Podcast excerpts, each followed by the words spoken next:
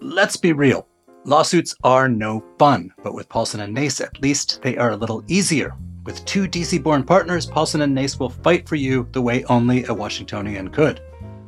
Paulson and Nace handles medical malpractice, wrongful death, and other complex injury cases involving negligence.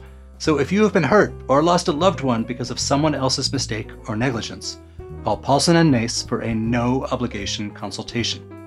Visit www.paulsonandnace.com or call 202 463 1999.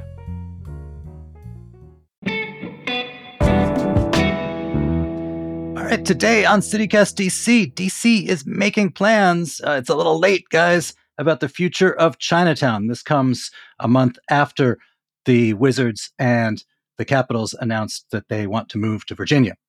I'm here with CityCast's Priyanka Tilve and Julia Karen. Plus, there's some changes on the horizon for DC traffic policy.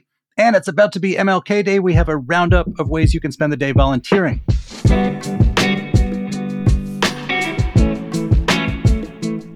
Today is Friday, January 12th. I'm Michael Schaffer, and here's what DC is talking about.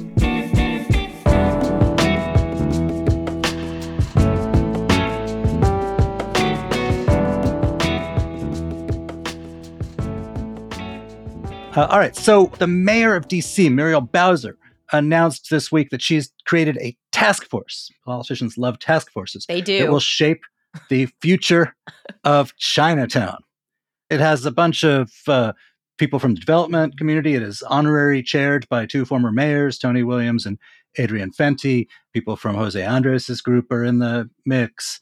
Um, and the idea is, you know, we got to look at at what this neighborhood and uh, probably by extension downtown and the the part of downtown that deals with uh, entertainment and and bringing folks in after hours what that is going to look like if the teams succeed in leaving. Um, and there was a lot of talk around time they announced of uh, their being dissatisfied with the amount of like panhandling and crime and so on around there. That's the news this week. Right. I mean, I imagine it's not even just about what do we do with the space if the captain was leave, but Bowser is also still trying that last ditch effort of getting them to stay. Right. Um, I don't have very high hopes for this, but there is a $500 million offer on the table um, for renovations for Capital One Arena for them to stay in DC. And I imagine she's launching this task force now, being like, look, don't go. We will work with you. We will figure out what your concerns are. And this task force is going to solve it for you, which I'm not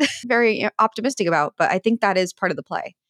Yeah, I mean, for the the hopes of a lot of downtown DC boosters are riding on the success of NIMBYs in Alexandria. Um, I know. hoping against hope that they managed to kill this proposal. But look, what struck me uh, about this thing, I mean, it, it felt like very like Back to the Future for for like those of us who remember the like dawning of the uh, Tony Williams era. And and what was his era again? When was he mayor? He was elected mayor in uh, 1998. He was elected mayor after the fourth uh, term of Marion Barry. The city's finances had gone in the toilet. Uh, Williams had been the chief financial officer, was credited with kind of restoring city's financial integrity, and with being, you know, after a, a really sort of populist figure like Barry, with being a real wonk and like restoring kind of nerdy good government competence to city government. And this document, I mean, first of all, he is up there as the honorary chair, and and he's been, you know, since he left mayor's office, he's been sort of deployed as this person who will validate your uh, standing as like a good, responsible uh, civic steward. Um, but it's full of like wonky words that were used a lot in those days. The four areas of focus for the group are visioning, activation, investments and incentives, and community engagement. But words like visioning used to get tossed around a lot. Um, uh, and uh, you know, it what what felt like both you know retro and kind of like amazing. Elissa Silverman pointed this out on Twitter, uh, the former DC council member, progressive. You know, are we going back to the 90s where when Williams became mayor, the city was considered to be in deep trouble. And, you know, they didn't put it this way, but a lot of the policies were designed to make Washington a safe place again for rich people, for people to come who are, who are able to pay a lot of taxes, who will spend money, who will uh, boost the tax base. And, um, you know, it was quite, it was very successful. but a lot of people felt like the you know folks who lost out in that the city became a, a more expensive place, a, a harder place to not have money, even though the government got much better at delivering services to the needy. And we're sort of back to that. And on one hand, it makes sense. Like Ted Leonsis announced he wanted to leave for reasons that were very 80s and 90s. You know, the city is dangerous and criminal and so on. Mm-hmm. And the fear was that the downtown, as a result of this, will go back to feeling like it did in the 80s and 90s, which is to say, like kind of abandoned and empty. And as, as a result of not having people around, feeling a little scary. So, on the one hand, kind of bringing back that approach of like, what can we do to, to make this place safe for people who have money to spend seems like a pretty solid move. On the other hand, for people who've thought for the last 10 or 20 years that the great crisis facing the city is that it's a really tough place for not just poor people, but middle class people to afford to live. That's not going to be the forefront of this kind of conversation for quite obvious reasons. Right. And one interesting thing about this is so downtown DC released a survey for like residents and just people in the area to be like, hey, like these are my problems with downtown Chinatown. And the big question is that they've listed is what do you consider to be the most primary issues in the Gallery Place Chinatown area? And it's like a check all that apply. And it's like aggressive panhandling, lack of lighting, loitering, noise levels, public safety, reduced pedestrian activity, and like retail vacancies. Like none of the primary issues are like it's the rent is too damn high. Uh, yeah, mm. none of the hmm. issues are it is unaffordable for me to go out and spend right. my money, which I find very interesting. And just to be clear, like I don't like these issues that are, you know, and it's a calling it a survey is a little grand. I think it's got two questions. That's true. Um, That's true. They have to make it manageable, you know. It's more of a poll. Yeah. And one is test, one is are you interested in collaborating with us on solutions to strengthen the Gallery Place Chinatown area now and in the future? I I can't imagine a lot of people are going to say no to that. But look, th- these things, the pan, aggressive panhandling, loitering, public safety, these are legit, legit concerns. And they were big concerns in the 80s and 90s for good reason, and they're big concerns now for good reason. But the the other piece of kind of the DC puzzle of how do you make this a city where you know you can afford to to buy a house and raise a family on a you know non law firm kind of salary, mm-hmm. those are not going to be the forefront of this because right now it's kind of a, a scramble to keep the like entertainment glitzy image from falling apart. I don't know, guys. If you were on this panel of people that's going to help the downtown Chinatown area, what would you do? Like, well, I would first of all do some serious visioning. um, I would, I, I would vision that. long into the night. Secondly, um, I would be doing activationing. I know. Yeah, better. that's the next step for sure. These are big time consultant words where like we're going to whiteboard a thing and we're going to synergize it and we're going to make a deck about it, right? Like big time consultant vibes on this. Um but look at, you know, it's it's also like this is a political uh, system, a, a, mayor and a, uh, and a city government responding to something that feels like an emergency, right? Mm-hmm. They got, uh, they feel like they got sucker punched. That might not be a accurate feeling because they probably should have known, but they feel like they've they've been been whacked over the head. Yeah, I do uh, think Ted was pretty vocal for a while. Yeah, exactly. Yes. Uh, they feel like they've been whacked over the head and they've got to like fix it, right? They've got to either convince the Leonsis and the teams not to go or find some other uh, fix that can be rolled out and avoid having people's confidence crater. Uh, so, like, this is what happens when you govern uh, in an atmosphere where you're responding to emergencies. Uh, if you are uh, in a situation of confidence and serenity and able to like actually think about like the future in a less uh, urgent way, you know, that's when it's probably a little more politically feasible to focus on things like, hey, can a school teacher afford to live here? For sure. Yeah. Um, to your question, Julia, I think one of the main things they need to do is get those empty storefronts filled with mm-hmm.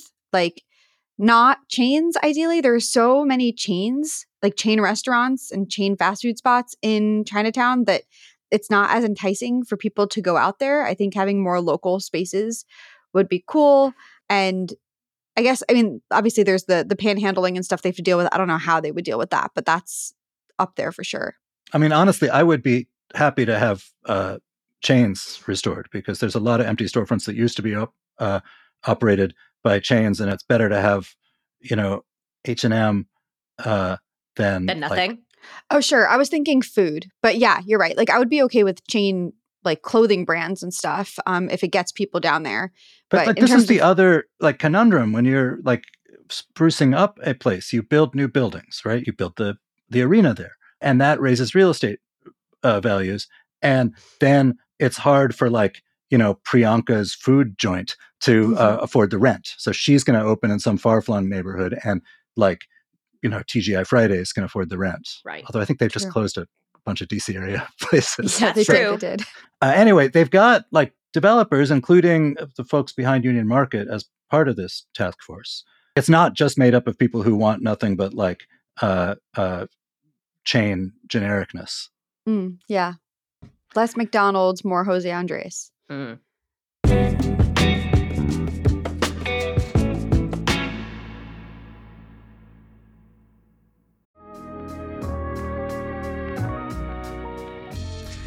It's time to get dressed up, DC. So Others Might Eat is having its Young Professionals Network Spring Soiree. That's to help raise funds for homelessness in DC.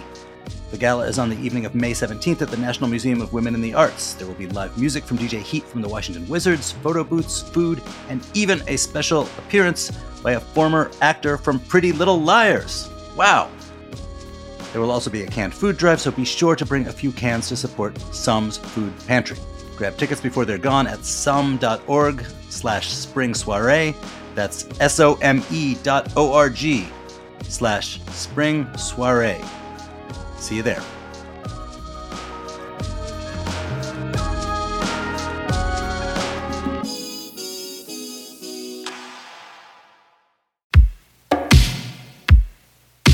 When was the last time you went to the theater?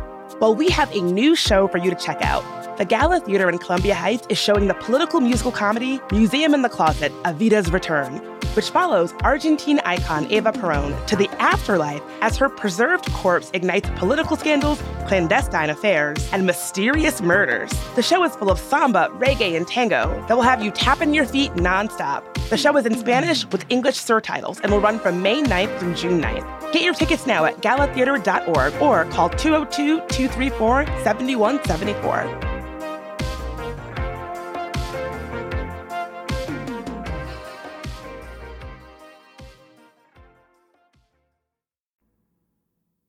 Also on the uh, municipal change front, there's a bunch of like traffic proposals. Some of them kind of innocuous, some of them uh, that'll actually be uh, kind of notable to people, particularly people in cars. Julia, you have been reading a bunch about them. What's going on? All right. So over the last week, the council voted 12 to 0 in a first round ballot vote for more booting and towing of vehicles involved in speeding, even if the tickets on those vehicles are paid. Ooh-wee. Yeah.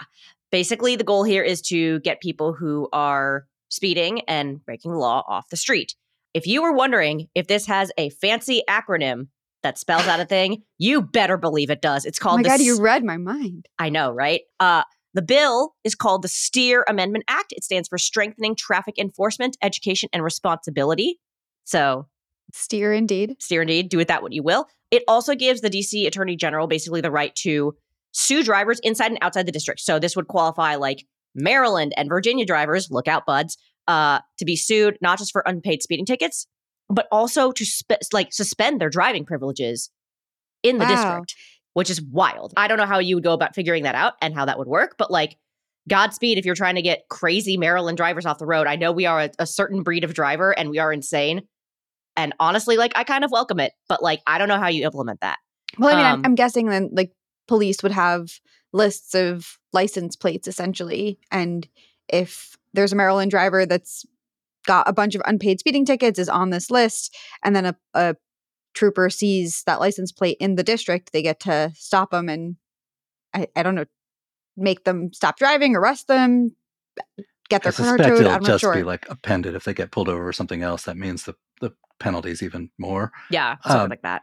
But look at you know we've we've had like like a couple of like terrible accidents involving people who shouldn't have been driving, whose, uh, Mhm. whose licenses should have been suspended. We've had anger about the amount of money and unpaid tickets that is out there that DC needs, Mhm. um, and be folks being able to continue to register their car and and everything. Um, this is going to be, I suspect, one of these ones where like there's this like pretty open and shut to me uh, traffic policy thing, um, but that is going to crash into uh, culture stuff and class stuff. The the only member of the council who didn't vote yes on this was Trayon White, who Yep. represents Ward 8, uh, which has some of the most uh, dense concentrations of poverty in DC. He uh, was trying to uh, stop these measures that will double uh, ticket prices and, and stop people from registering uh, if they've got outstanding tickets. Um, that makes sense. He represents people who don't have a lot of money. And a culture, um, you know, a, a working class culture that is much less enamored with like, look at me, I'm on a bike, than uh, college educated Mhm. culture. It's not. It's not that that's the entirety of his district, but like, there's a lot of people in our community and in our country who, uh, you know, still see cars as like a sign of your independence and your dignity and your ability to to like move around society, and are going to be wary of things that they see as discriminating against that. Also, I mean, in general, a lot of resources in that part of town are more spread out. They have Right. fewer Yeah. grocery stores. You Yes. need a car to get Yeah. between those spots. Right. Um, and then there's this like national thing, uh, Mhm. which is you know last year in the budget process on, in Congress, the Republicans added a bunch of policy writers that would impact DC, saying like DC is not allowed to ban right turns on red, which had been a proposal, and targeting you know automated uh, traffic enforcement. These are not law yet; they will be part of whatever budget haggling goes on uh, soon. But again, it's a sign of like culture war over cars that uh, you know this view of uh, fancy city people uh, with their uh, you know bice- bikes and their scooters we don't like them and they're they're trying to preach to us that's the kind of uh, attitude this has a, a, a pretty big purchase nationally in like a sort of culture war driven politics and when there's a more rural party represented that, that holds the majority in congress these kinds of things are going to happen to a place that doesn't have self-rule For sure. Basically, like DC wants to implement a lot more cameras to try and enforce some of this. And it turns out getting rid of them is bad because according to the DC like budget office, like in the district, the majority of tickets are issued by those automatic traffic cameras, not by cops. So like cops aren't going out and pulling people over and doing the thing where they like write you a citation or whatever.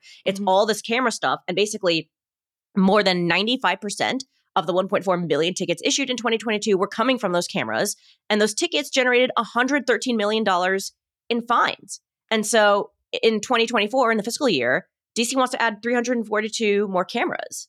I And mean, to be yeah. to be clear, they shouldn't be budgeting based on giving tickets to citizens. The goal of giving Oh, tickets should be to get people to not drive like lunatics. Yes. Right. Which is why I really like this original bill that we were talking about, the one that just passed a first vote, because I think that part of the problem is that a lot of the people speeding are like, I don't care. Like, Yeah. I can afford to pay the fine. And then, secondly, there has been, like Mike said earlier, this whole problem with DC not actually effectively collecting fines. So, yeah, there are people out there that are like, I don't have to pay. What are they going to do? How are they going to catch me?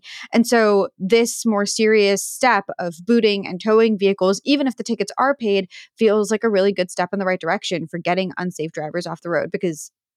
As Mike said, we've had a lot of really dangerous accidents in the past few years.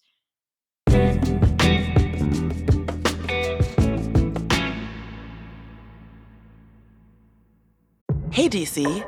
One of the reasons hosting this show is so important to me is this statistic from the US Surgeon General. Ready for it? The percentage of Americans who report feeling very attached to their community is only 16%. Now, there's a lot of ways to look at that number, which, by the way, is pre pandemic data, but here's how I'm thinking about it. CityCast DC is something that we're building to make it easier for you to feel attached to this community. I don't want anyone to feel lonely or bored here in DC. I want you to know how you can help make this city more fun and more livable, and where all the good local stuff is at.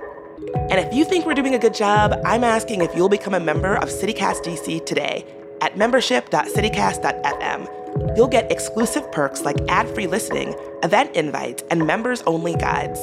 But most of all, you'll be part of a project dedicated to making the number of DC residents who feel attached to this community a heck of a lot higher than 16%. See you over at membership.citycast.fm, and thank you. Um, all right, listeners, you are not going to hear CityCast on Monday because it is a national holiday. It's uh, MLK Day. And uh, I assume that some folks will be spending the day uh, doing national holiday kinds of things, uh, like uh, shopping or hanging out.